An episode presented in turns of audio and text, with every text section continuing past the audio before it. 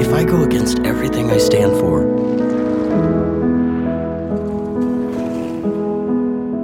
will it be enough? McNeil, Mac, can you hear me?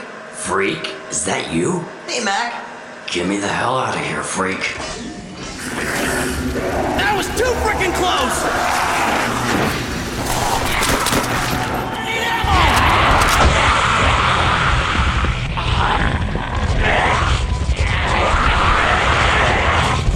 Welcome to sunny California and the smooth, clean pavement of the Grand Prix. Greetings, stranger. You seem to be a strong soul, full of life.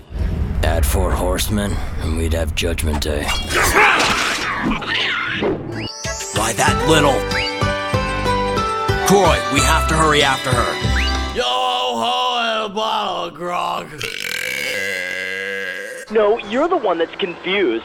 I'm the one who eats Alaskan salmon and children from Alabama. I speak English, I eat German food, I practice French adultery, and I weigh as much as Vatican City. I'm an American. But life came back to Manhattan.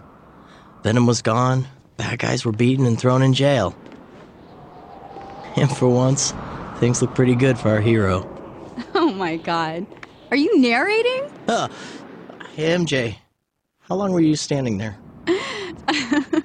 I heard superheroes like to do that, but I never thought that you. Please, We gonna do this thing or not? if it gets you to forget that you caught me narrating. yeah, you bet. Woo!